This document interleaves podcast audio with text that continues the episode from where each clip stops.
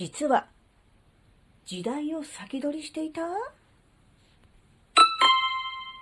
あずききなこがなんか喋るってよ。この番組は人生100年時代の折り返し地点で絶賛瞑想中、あずききなこがお送りします。皆さんこんにちは。あずきなです。えー、前回、前々回かな？えー、の番組で、えーイタリアのサルデーニャ島の長寿、超長寿の島のお話をしました。えーそれに引き続きですね、また、あずきなが提唱している自分年齢で生きるについてと、えー直接関連のある話題を、えー提供したいと思います。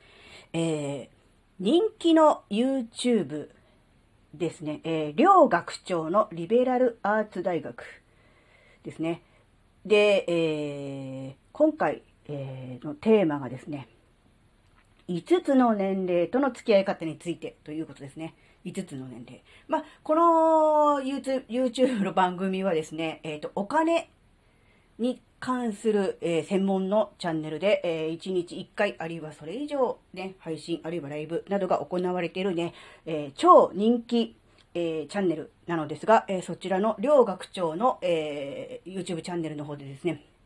えー年齢がテーマに上がりましたので、ちょっとね、あずきなとしては、さすがにね、これは見逃せない、聞き逃せないということでね、えー見てみました。えーネタバレになるといけないので、え内容については、え各自、ね、あの、説明欄にあるリンク飛んでいただいて見ていただきたいと思うのですが、えっとですね、あずきなが、え見た感想はですね、えーお金という視点での発言ではありますし、えー表現、言葉のチョイスの違いはありますが、おおむね、えー、あずきなが提唱している自分年齢で生きると、えー、なんでしょうね。ほぼ、ほぼ、うん、なんでしょう、方向性は、えーほぼ同じなのではないかと、えー思いました。えーえー、なんでしょうね。自分年齢で生きるの作者としてはですね、本当にあの、これは嬉しい限りでですね、あのー、うーん、うーん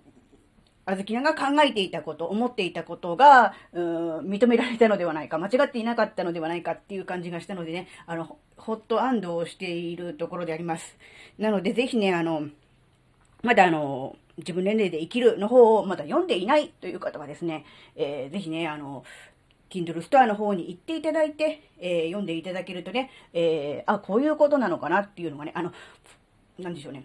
あずきな本人の経験談で、えー年齢を言い訳にして、えーやりたいことをやをやらずに生きてきたなっていうことについて、えー詳しくね、え書いている本なので、え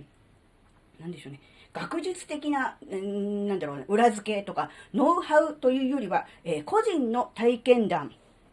という感じにはなっているんですが、えーその中でもね、えー得た気づきや学びなどもしっかり書いていますので、ぜひね、そちらの方も、えー言っていただけるとね、嬉しいなと思います。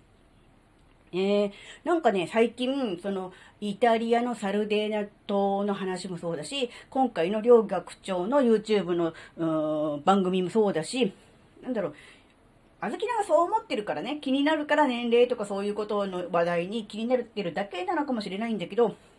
なんだろうね、エイジズムっていう言葉よく聞きません？最近。要するに年齢による差別とか、うん、偏見とか思い込みとかのことを、うん、まとめてひっくるめてエイジズムっていうだそうなんですよ。うん。で、結局、うん、なんだろうないろんな差別が世の中にはあって、でもその差別っていうのは、うん、少しずつは、うん、なくなってはないけど少しずつはいい方向に行ってる、理解が進んでるっていうところで出てきたのが、うん、エイジズム、年齢による差別や思い込み偏見っていうところで、それは、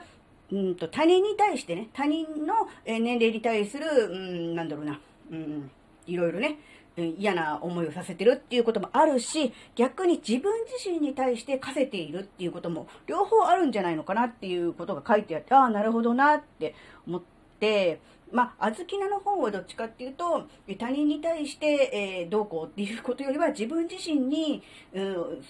なんだろうな、年齢による思い込みで自分自身を縛っているんじゃないかっていうことに関して書いたので、エイジズムの中でも、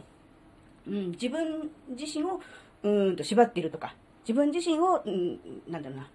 うん、の足かせになってるんじゃないかっていうことの方面しか書いてないんだけども、実はそうじゃなくて、うん、他人や、うん、何かを、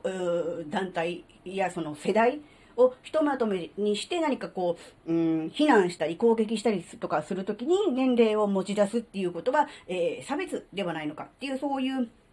う考え方らしいんですね。うん。なので、そういう話題が、え、ちょこちょこ入ってきてます。なので、えー、いろんなね、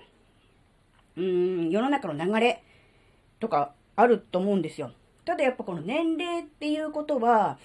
うん、これからの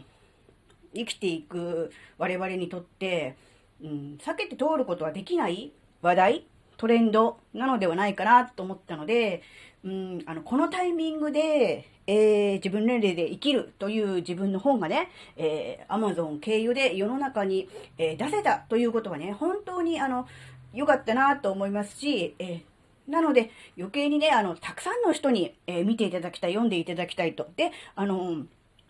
うん、いろんなね、角度から、例えば専門家の意見からとか、うん、科学者の立場からとか、いろんな、こう、立場から、なんだろうな、話とかそういう話題が出ると思うんだけど、あずきなの場合はあくまでも個人の経験なんだけど、個人の経験だから価値がないとかっていうよりは、個人の経験も、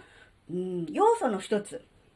あ、こんなことをしてこんなことに気づいた人がいたんだな、じゃあ私はどうかな、みたいな、そういう考えるときに、偉い学者先生とか、そういう専門家とかがわーって言って科学的にこういうことですよって言われても、なかなか、うーん、なんだろうね、頭ではわかるけど、なかなかね、行動できないよなってなるんだけど、身近な立場の人が、うん、実際に行動してこう思ったんです、こう気づいたんですっていうことを書いてあることを読むことによって、もっとね、身近な問題として、自分事として捉えることができるのかなと思うので、うーん、なんだろうな、うん、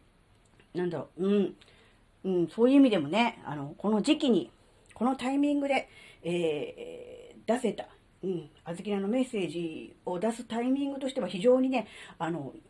ベストなタイミングだったのではないかなと思ってますね。はい。えー、というわけで今回は両学長の YouTube の動画を見たところからですね、エイジズムについて、えー、お話しさせていただきました。うん。エイジズムについてっていうか、まあ、それを通して、あずきなの本はもうもっといっぱいの人に読んでもらいたいなっていう、そういう、結局宣伝でしたね。すいません。はい。というわけで、今回はここまでです。ここまでお聴きくださり、ありがとうございました。それではまた次回お会いしましょう。バイバーイ。